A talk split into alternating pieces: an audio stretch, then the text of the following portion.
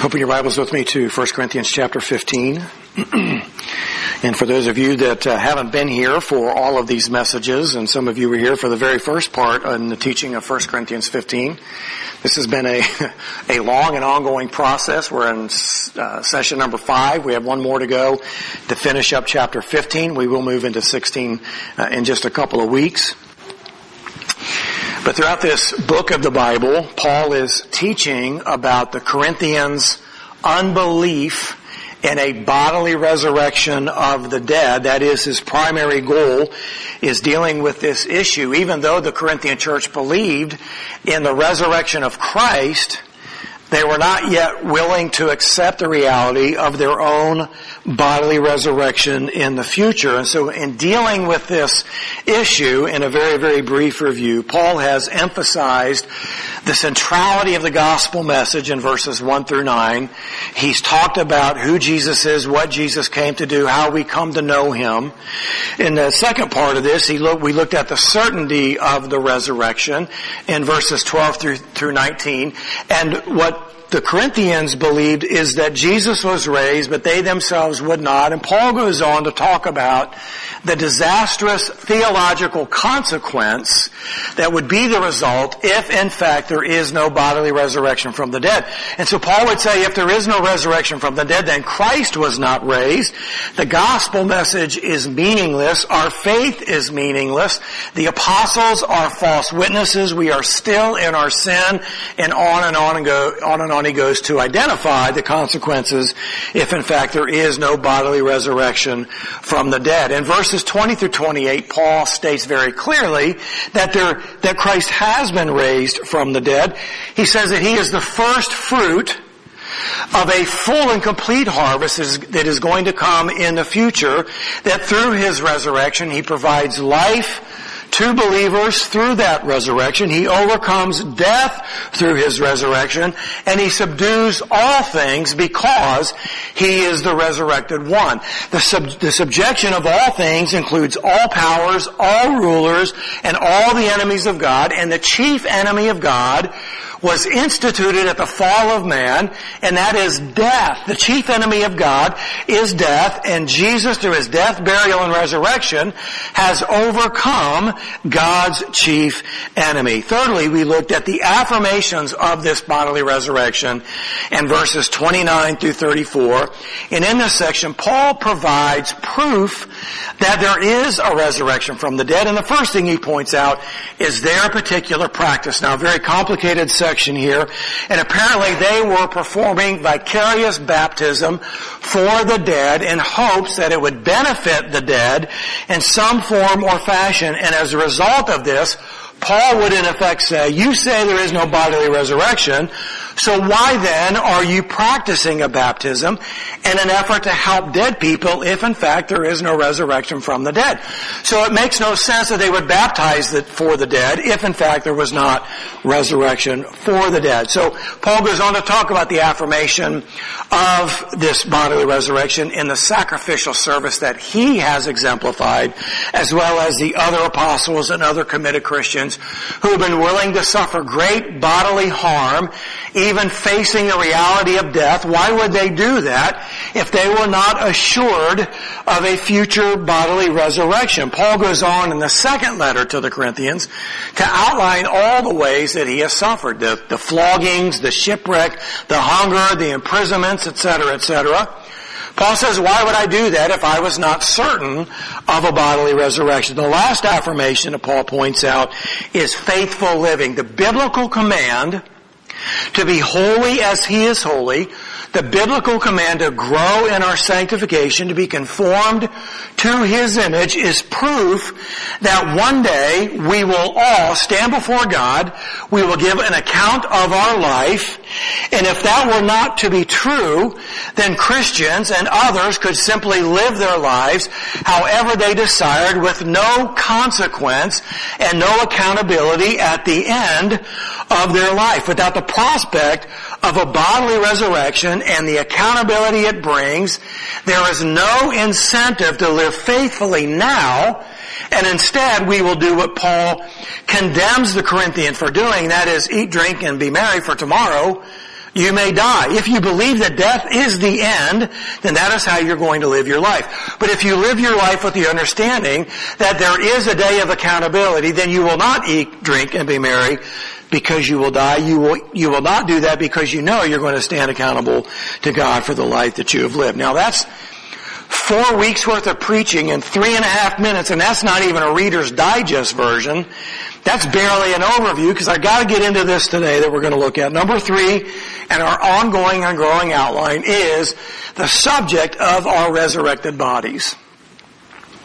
So continuing with the central issue of their unbelief in a physical bodily resurrection, Paul continues their, his correction of their wrong belief. We're going to read verses 35 all the way through 49, and then we're going to expand upon that. But someone will say, how are the dead raised, and with what kind of body do they come? You fool, that which you sow does not come to life unless it dies, and that which you sow, you do not sow the body which is to be, but a bare grain, perhaps of wheat or of something else. But God gives it a body just as He wished, and to each of the seeds a body of its own. All flesh is not the same flesh, but there is one flesh of men, and another flesh of the beasts, and another flesh of birds, and another of fish. There are also heavenly bodies and earthly bodies, but the glory of the heavenly is one and the glory of the earthly is another. There is one glory of the sun and another glory of the moon and another glory of the stars, for stars differ from star in glory. So also is the resurrection of the dead. It is sown a perishable body. It is raised an imperishable body. It is sown in dishonor. It is raised in glory. It is sown in weakness. It is raised in power. It is sown a natural body. It is raised in, excuse me, it is raised a spiritual body. If there is a natural body, there is also a spiritual body. So also it is written, the first man, Adam, became a living soul. The last Adam became a life-giving spirit. However, the spiritual is not the, is not first, but the natural. Then the spiritual. The first man is from the earth, earthy. The second man is from heaven. As is the earthy, so also are those who are earthy. And as is the heavenly, so also are those who are heavenly. Just as we have borne the image of the earthy, we will also bear the image of the heavenly. Now as I read, as I read through this, it occurs to me that there are many, many people who come to church and they want to be encouraged and they want to be placated in some form or fashion. But we, we preach through the Bible and we start at verse 1 of chapter 1 and we go through the end of whatever the end chapter is. And there's a lot of stuff in between that is very difficult to identify. And there's a lot of stuff that we go, I don't get any of that at all. What's that all about? And as some commentators have said, in my study of 1 Corinthians, I would really prefer to skip over this entirely. But you can't do that. Right? You can't do that to be faithful to the inerrant, infallible, perfect, eternal Word of God. So we're, we're going to sift through all of this and we're going to look at what Paul has said as it relates to the certainty of a bodily resurrection as it applies to our resurrected bodies and hopefully you'll come out of that saying, man, God has done a great thing for me. So as we look at our resurrected bodies, the first thing we're going to look at are the questions. Now the questions that are, that are expressed here, there's two of them. They're found in verse 35. And here's what Paul says, but someone will say, how are the dead raised and with what kind of body do they come? So Paul anticipates that his hearers are going to have these questions, but actually it goes further than that. Paul expects objections to what it is he's about to say. And this becomes more obvious when you read the first two words in verse 36, you fool. Now Paul would not say that to the honest inquiry. He would say that to those that he is expecting to object to his explanation of this central issue of resurrection theology and the certainty of a bodily resurrection of believers in the future. So Paul says, You fool. So he isn't expecting an honest inquiry, but instead a stubborn rejection. So the first question is, how are the dead raised? And that's more related to the possibility of, not so much the method of. So their objection, their question is, exactly how is God going to take these bodies that have decayed or have been burned in fire or have been lost at sea. How is God, how is it possible God is going to do that? Not so much of in what way is God going to do that?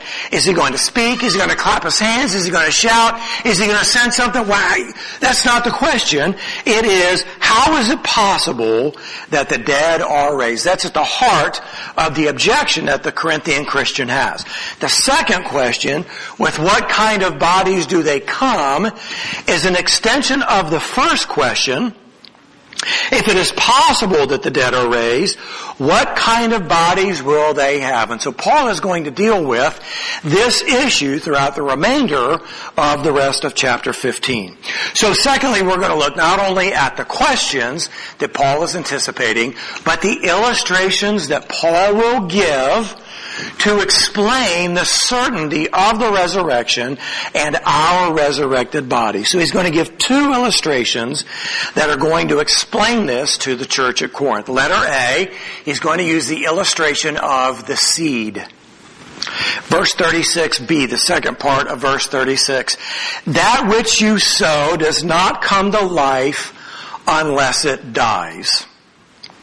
Now this illustration is an important one and Paul draws upon their agricultural knowledge to make it. Now if you're not agriculturally informed, as most of us are not, it becomes a little bit more difficult to understand exactly what Paul is saying.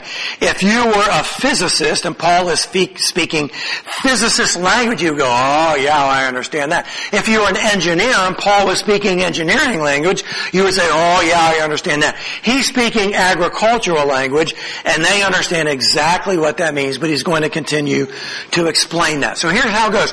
When you want to grow a crop, you first put a seed into the ground. The seed that is planted actually dies and decomposes in order for a plant to grow. The seed must cease to exist in its original form as a seed before it can come to life in its final form as a plant. So for example, at the end of the growing season, when you dig up your garden and take out the remnants, you don't find any seeds in the ground, do you? The seed you planted is no longer there. What happened to it? It decomposed and it died and in its place is the stalk of whatever it was you planted. Verse 37, and that which you sow, you do not sow the body which is to be, but a bare grain, perhaps of wheat or of something else. Paul uses the term body here, and by that he means the final product of what the seed becomes. So for example, if you want to grow tomatoes, you don't take a tomato and bury it in the ground. If you want to grow some corn, you don't take an ear of corn and bury it in the ground. If you want to grow lettuce, you don't take a head of lettuce and bury it in the ground, do you? No, why? Because nothing will grow. That is the body or the form of what that seed is going to become. So there is a difference between the original form and the final form, the seed and the plant that it produces. So the usage of the term body now takes prominence in the illustrations that Paul is going to give, and this starts in verse 38. But God gives it a body just as he wished, and to each of the seeds a body of its own. Now a body should not be understood as flesh and blood, but body is to be understood as a kind or a type. God gives the seed planted into the ground a body or a final form just as he planned. So for example, some seeds produce grain, some seeds produce vegetables, some fruit, some herbs, some trees, just as God planned. Each seed will produce in like kind of what was sown. Now follow along. Corn will not produce a tomato. A tomato will not produce an orange. An orange will not produce an herb. The seed will produce a form just as God designed, and that form is what Paul is identifying as its body. So he continues to use body as an illustration to make his point. He emphasizes the differences within the types of bodies each of which are designed by God, and each of which show the vast difference in God's creation and His ability to create a different resurrected physical body. So here's the issue, or the idea rather. You take a seed, you put it in the ground, and several weeks or a few months later, something totally different from the seed sprouts from the ground. It is a form or a type exactly as God has planned, and Paul is using that as an illustration to explain what happens in our earthly physical bodies one day in the future when our bodies are resurrected to a type and a form that God has designed and God has planned. So he's going to continue to flesh out these illustrations. So the second illustration that we're going to see here are the bodies. Now Paul will use two different types of bodies to illustrate the transformative process that takes place from seed to crop and he's going to use this first with earthly biological bodies, those with flesh and blood. Now we're going to look at verse 39. All flesh is not the same flesh. But there is one flesh of men, and another flesh of beasts, and another flesh of birds, and another of fish. One thing all mankind has in common is we have skin and bones, we have blood, we have blood vessels and organs, and all of these things are consistent within the type or the form of mankind. But there is a vast difference in these biological bodies between man and beasts and birds and fish. Those differences are obvious to the natural eye even to the limited understanding of the ancient world. There was something consistent about the flesh of mankind. There's something consistent about the beasts of the field, the meat that they produce, the skin that can be used for leather, or perhaps the milk that they produce to provide nutrition to people. There's birds, they all have feathers, they all have hollow bones, they all have some kind of a beak and some kind of a talon. The fish all have some kind of a scale. They all live under the water. There's a consistency within the distinctions of the kinds and they are exactly as God has created them. That is obvious to the natural eye. Something I read in my study which is absolutely phenomenal and Ken will probably really, really like this. I don't know if the rest of you will, but Ken's that kind of a guy. I pull these things out for Ken. It keeps him interested. Gives him something to think about through the rest of the message. Not really. I'm just kidding. Here it is. There are some 600 octodecillion different combinations of amino acids.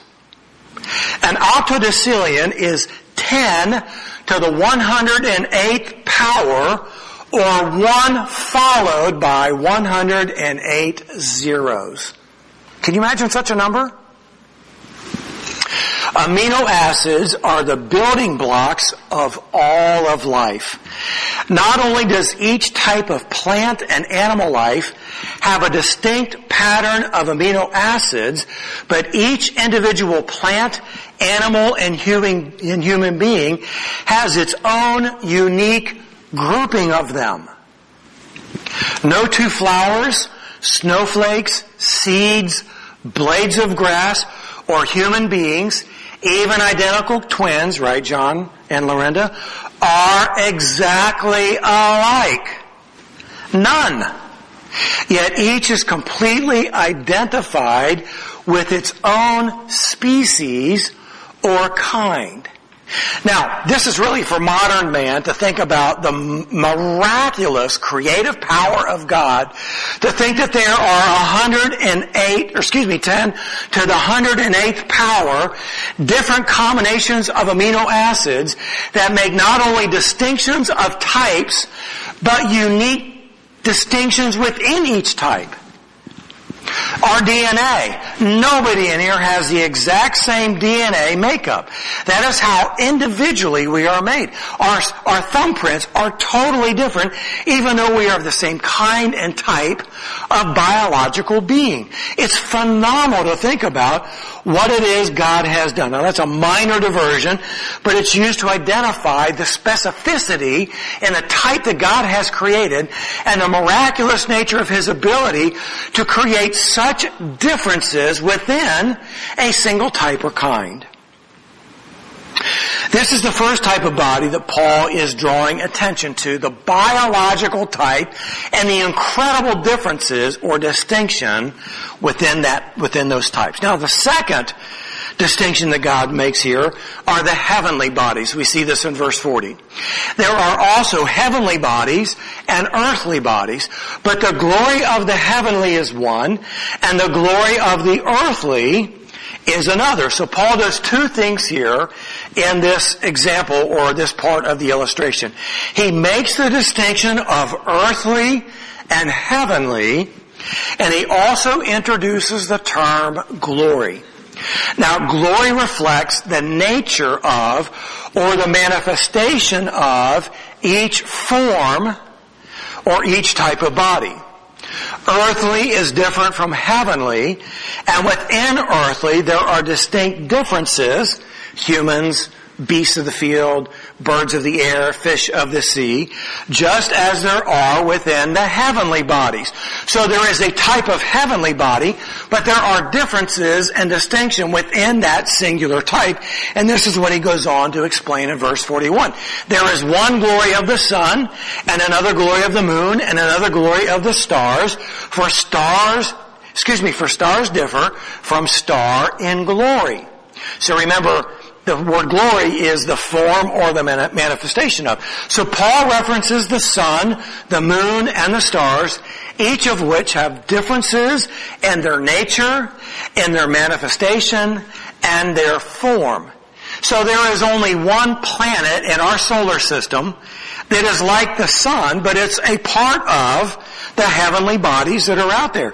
Even stars differ in their form and nature. No two stars are exactly alike. It is said that with our naked eye, on a, on a uh, clear and somewhat dark evening, we can go out and we can see between 5,000 and 10,000 stars. And to us, they all look the same. But if you begin to look at these through a telescope, you'll see differences in size, you'll see differences in the intensity of the light, you'll see differences in the color that, that, uh, that is emitted, the, the, difference of the color of light that is being emitted by the star. And so just as there are differences within biological bodies and heavenly bodies, here's Paul's point, don't lose it, so also there will be differences in our earthly and in our resurrected bodies. Paul has said all of that to emphasize the point that there is a difference between our earthly bodies and our resurrected bodies. Now Paul is going to now make application of the illustrations that he has given. This begins in verse 42a. So also is the resurrection of the dead. What I have said about the distinction of form in these bodies the differences that exist, the transformative power of God, just as all of that is so, so also is the resurrection of the dead. Paul has made his analogy or his illustration and, now he is making his primary point clear. Just as there are different kinds of flesh and just as there are different kinds of heavenly bodies, so it will be with the resurrection of the dead. A difference between heavenly bodies and earthly bodies. So remember, in most Greek thought of this day, The physical body was thought to be evil. It was something that you wanted to rid yourself from. You would not want to possess this physical body in the afterlife or in the spiritual life because that is just an abomination to the Greek mind. Now I'll ask you this. Would you want to take your disabled body into the afterlife? Would you want to take your deformed body into the afterlife? Would you want to take your weary, tired, underperforming body into the afterlife? Heck no, that's not at all what we would want. And that, in a sense, is what Paul is saying. And this is the lack of accuracy that the Greek has and what they expect a resurrected body to be like. So if I'm going to take this body that I currently inhabit into the afterlife, no thanks, I don't want any part of that. I can't believe that is what is actually going to take place. So Paul picks up on this physical body ideology that the Greek mind has, and he shows the vast transformation that is going to take place in our resurrected bodies. He does so using four contrasts between our earthly body and our resurrected bodies, each of which highlight the transformation that is to come. And this is where you really have to say, this is really good, what God is going to do for me. So, as we look at the application, there's letter A, a contrast of permanency. Second part of verse 42. Verse 42, it is sown a perishable body, our earthly body. It is raised an imperishable body. Just as that seed goes into the ground and it decays and dies, so are our earthly bodies. They are going to decay and die. And just as out of that dying seed springs forth a type or kind of plant that is totally transformed from the seed, so are you and I in our resurrected bodies. It is sown a perishable body, one that will decay and die. It is raised an imperishable body, one that cannot decay, and one that cannot die. Now that's pretty good news, isn't it? Now the older you are, I think the more you appreciate that, the more difficulty you have in your physical body, the more you're going to appreciate that. And I don't think we have any idea of what a perfect physical body can actually be like. Now these young guys over here, the epitome of health, they probably feel like they're indestructible. I can go do whatever I want. Nobody can stop me. I'm strong. Right? And so, there's a limit to your strength. And if you don't believe me, just go run out in front of a car. Could jump off a real high cliff. You'll find out real quick that you do have actual limit, limitations and your body is perishable. All earthly bodies will deteriorate and die. Psalm 103 verses 14 and through 16. For he himself, God, knows our frame. He is mindful that we are what? But dust. As for man, his days are like grass. As a flower of the field, so he flourishes. When the, when the wind has passed over it, it is no more in its place, acknowledges it no longer. From the moment we are born, the process of death has begun. It's just the way it is. Letter B, a contrast of potential. First part of verse 43. It, the earthly body, is sown in dishonor, meaning that we have been born into sin, a sinful nature, destined to die spiritually, but it is raised in glory. At the fall of man, man's potential for pleasing and serving God was radically affected. If you go back and read Genesis 3 and you read about the curse that God has given to mankind and just continue to read a, read a few more chapters, it isn't long before Adam and Eve have babies and they have two kids, one named Cain and one one named Abel, and one kills the other. In just a couple of chapters, in just a few short years, man's capability for pleasing and serving God has been radically affected by sin. Our minds and our spirit are hostile towards God. we are unwilling to yield to His ways and instead want to be our own boss and do our own thing and we don't want to answer to anybody, even in our new state of salvation, we still struggle greatly to honor Him and to please Him. Why? Because of the effect of sin. There is an incredible decrease in our potential to serve God, honor God, please God because of the effect of sin. But that imperfect, that which was sown in dishonor one day will be raised in glory. You can look at the little seed you plant in your garden and in just a few months it produces this brilliant red, juicy, ripe tomato that just makes your mouth water or an ear of corn or a peach or something else and it is absolutely tra- transformed into some state of greater form or kind than we can even begin to imagine, and that is exactly what is going to happen when we are raised in glory. Throughout all of eternity, our new immortal bodies will also be honorable bodies, perfected for pleasing, praising, and enjoying our Creator who made us. Now that's good news because we're no longer bound by the effect or the presence of sin. We've been set free to love Him and serve Him fully without any presence of sin. Letter C, there is a contrast of power. We see this expressed in 43b. It, our earthly body, is sown in weakness. It is raised in power.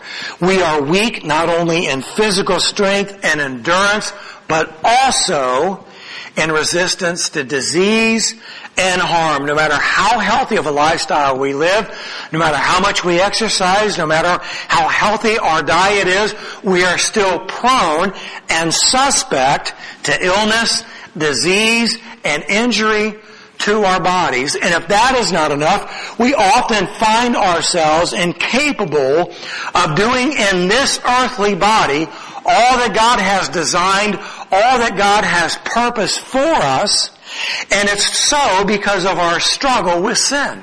It's so because of our struggle and rebelling against what God wants and instead emphasizing what I want to do.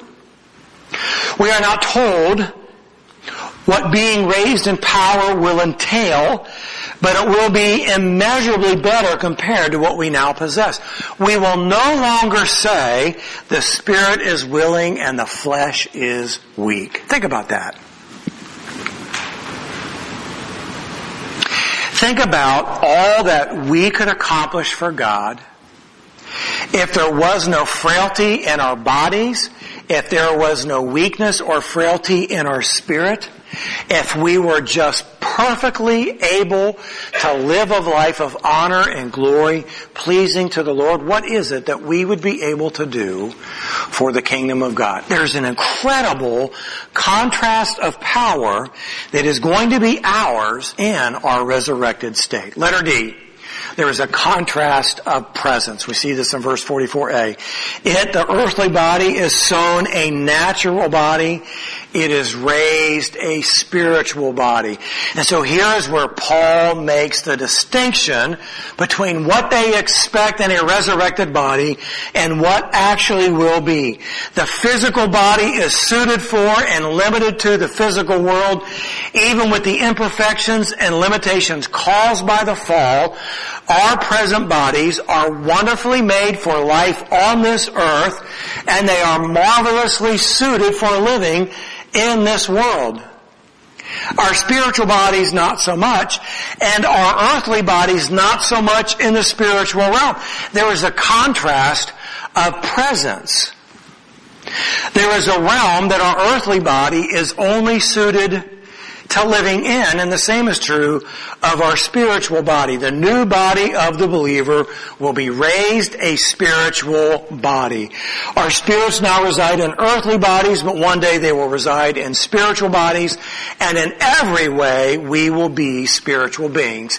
In both spirit and body, we will per- we will be perfectly suited for heavenly living. Now, At the end of all of what Paul has just said, he makes in my mind a very clear declaration. Verse 44b. If there is a natural body, there is also a spiritual body. Paul's declaration is this. Our natural body affirms that there is a spiritual body to come. Paul has made his point very clear.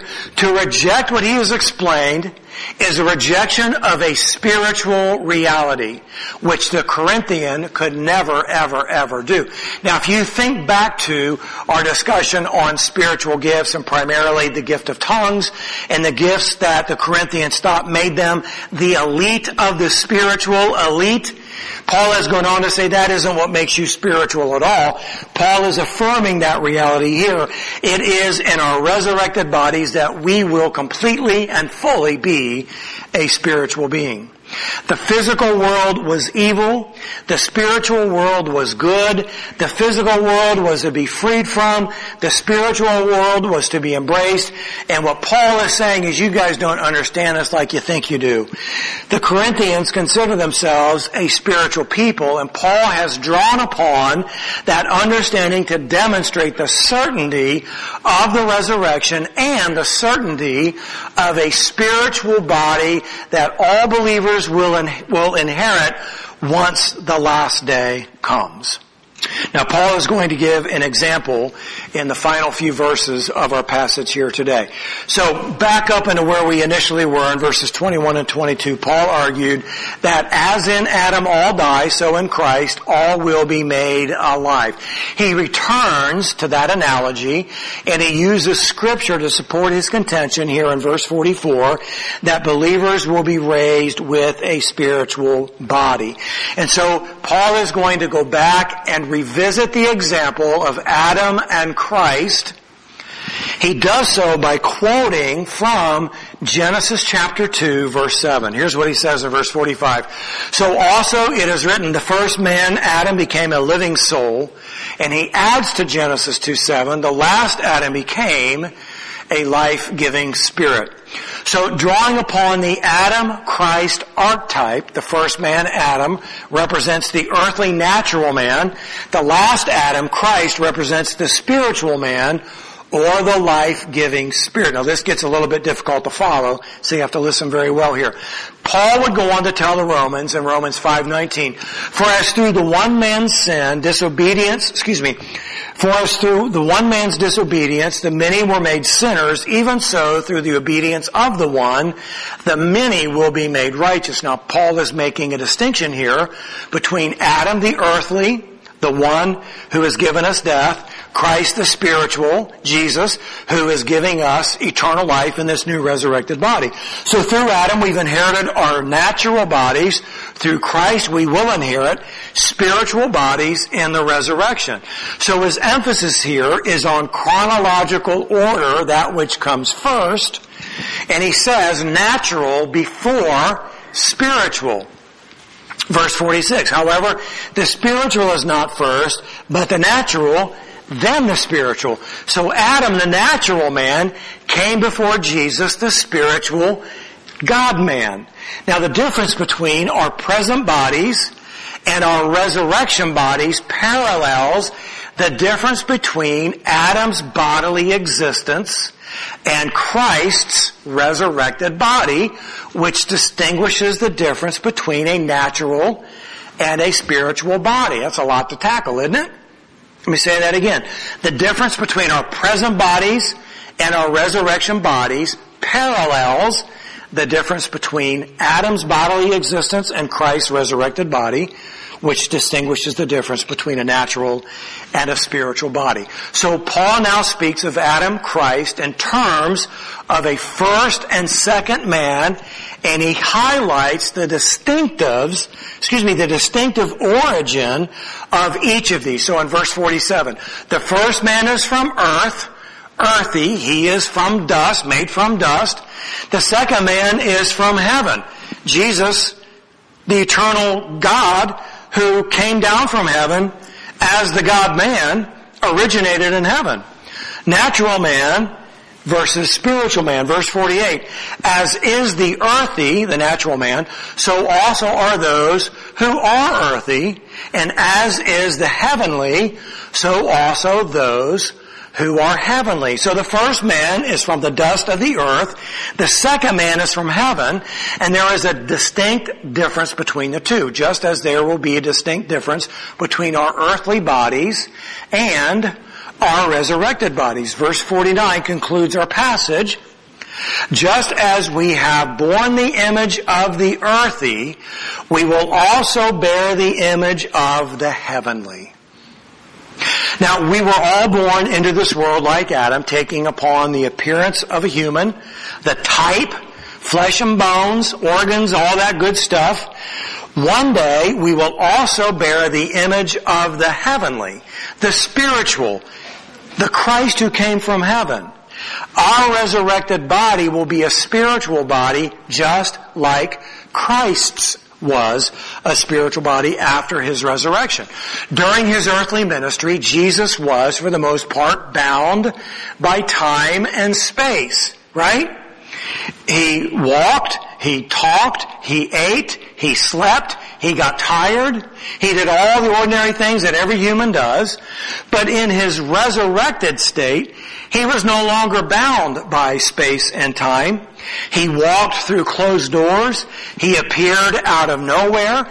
He disappeared at the, at the twinkling of an eye. He was no longer bound by time and space, yet he also sat and ate and drank and he talked with the disciples.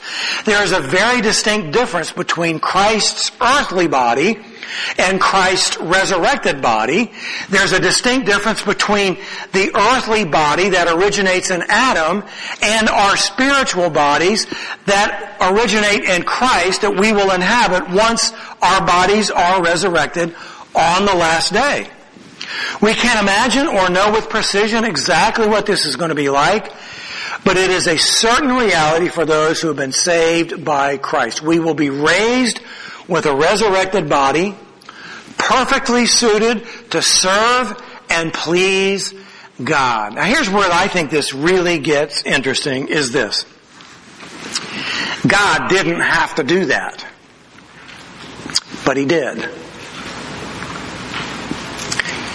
God didn't have to give us Himself in Christ, but He did.